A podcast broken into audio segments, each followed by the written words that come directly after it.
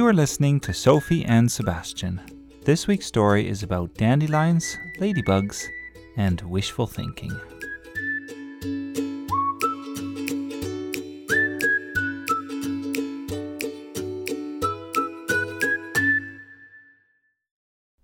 This story is called The Ladybug Conservatory. Summer was in full bloom. The sun was shining and the flowers were buzzing with bees. Sophie was wandering around the garden, looking for dandelions. Dandelions make a wonderful present for a special someone. So why does Dad always dig them out? muttered Sophie. Then she thought, Isn't it funny that dandelions are weeds but tiger lilies are flowers? This was one of her cleverest jokes, and she imagined having to explain it. Get it? she would say. Dandelions are lions, and tiger lilies are tigers, and lions and tigers are sort of the same. They're both cats, though much bigger than Darcy. This would be a great thing to say to Mrs. Wilson, but Mrs. Wilson was sleeping in her comfy chair on the porch, and Mum had told her not to be a bother. So Sophie kept hunting for dandelions. Finally, she found the best kind, the kind that has lost its yellow petals and has gone to seed. The head of the flower was a perfect globe, a furry white hedgehog, a tiny explosion of fireworks. Sophie gently plucked the dandelion. She held it up to the light and breathed in deeply. Oh, how she wanted to blow the seeds! But if she blew them all away, she would be left with just an empty green stalk. It would be better to wait and make it a special event like blowing out the candles on a birthday cake. Then Sophie spotted Bert and Fran in their garden. Bert was weeding the flower beds, and Fran was resting in a chair. Sophie went over to show them her treasure. Check it out, Sophie said. Isn't it beautiful? Lovely, said Bert. Just don't blow it on my lawn. Actually, said Sophie, it's a present for Fran. She can blow it, or she can put it in water. Sophie handed her dandelion to Fran. She was secretly hoping that Fran would blow it. It's beautiful, said Fran. So delicate and fine. I feel I've got the whole world in my hands. Then she added, How about we blow it together, and then we both make a wish? Okay, said Sophie, happily. So she stood beside Fran, and together they blew as hard as they could, until all the seeds were gone. And now we make a wish, said Fran. I wish that I may see you grow like a weed and blossom like a flower. Sophie thought for a moment. She wanted to say the same thing, because Fran sometimes looked so tired and hunched over, but she didn't want to be a copycat. So she said, I wish that you don't shrink any more. Fran laughed. Thank you, she said. That is very sweet. But Bert said, I wish that none of these seeds grow up to be dandelions on my lawn. Oh, Bert, said Fran, what's a few more dandelions? Besides, you didn't blow, so you don't get to make a wish. And Sophie added, Don't worry, Bert. One day all those new dandelions will lose their flowers, and then we can blow them too, and make even more wishes. And then I will make a wish that no more dandelions grow on your lawn. This made Bert cheer up a great deal. He smiled and said, That's very kind of you. And now I have a gift for you. It's a ladybug. If you put your hand in mine, we'll let it crawl onto your palm.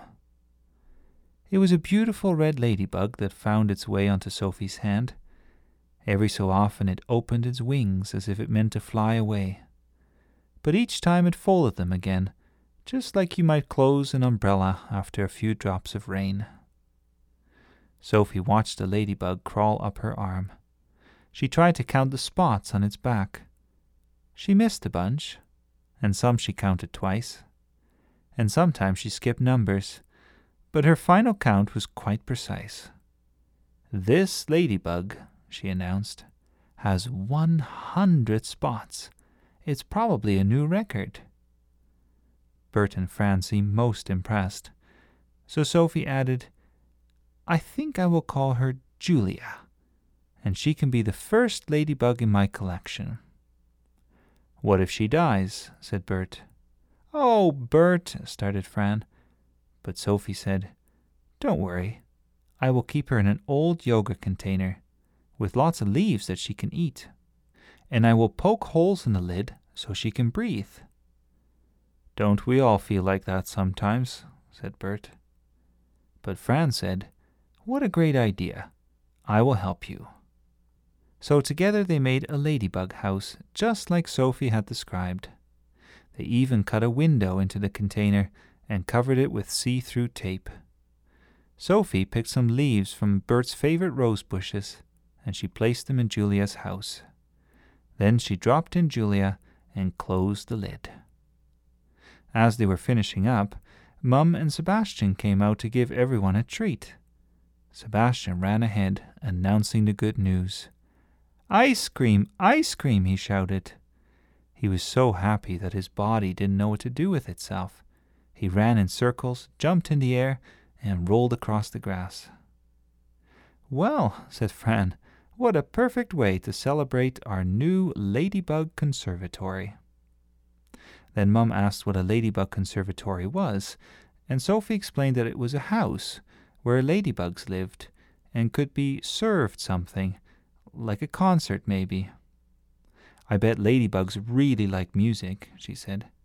I will put my servatory by the radio. That's a good idea, said Mum. Now eat your ice cream in the shade. Does it taste better then? said Sophie.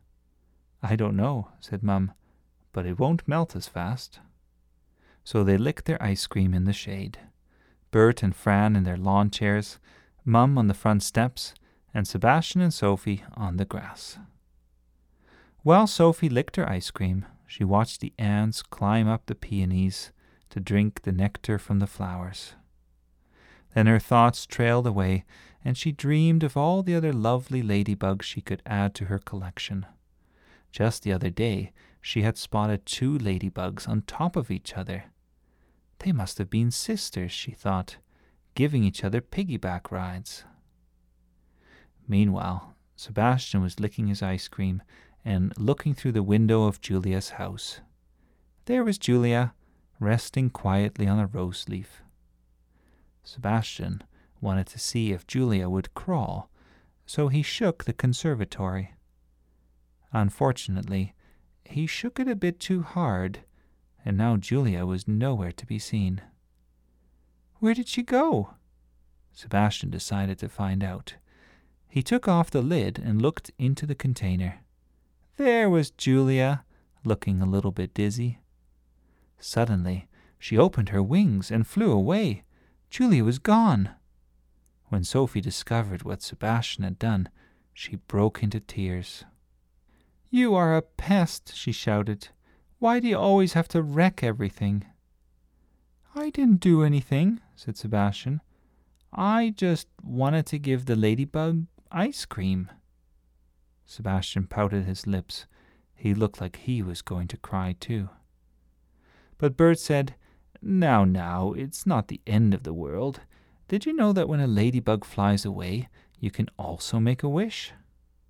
Sophie stopped crying, and Bert said, What would you like to wish for, Sophie? Sophie wanted to say, I wish that Julia comes back, but she felt that there was no point in wishing for what wouldn't happen. So she said, I wish that Sebastian would turn into a ladybug. Then I could put him in the servatory and keep him locked up. Then everyone laughed, even Sophie, because her wish was so silly.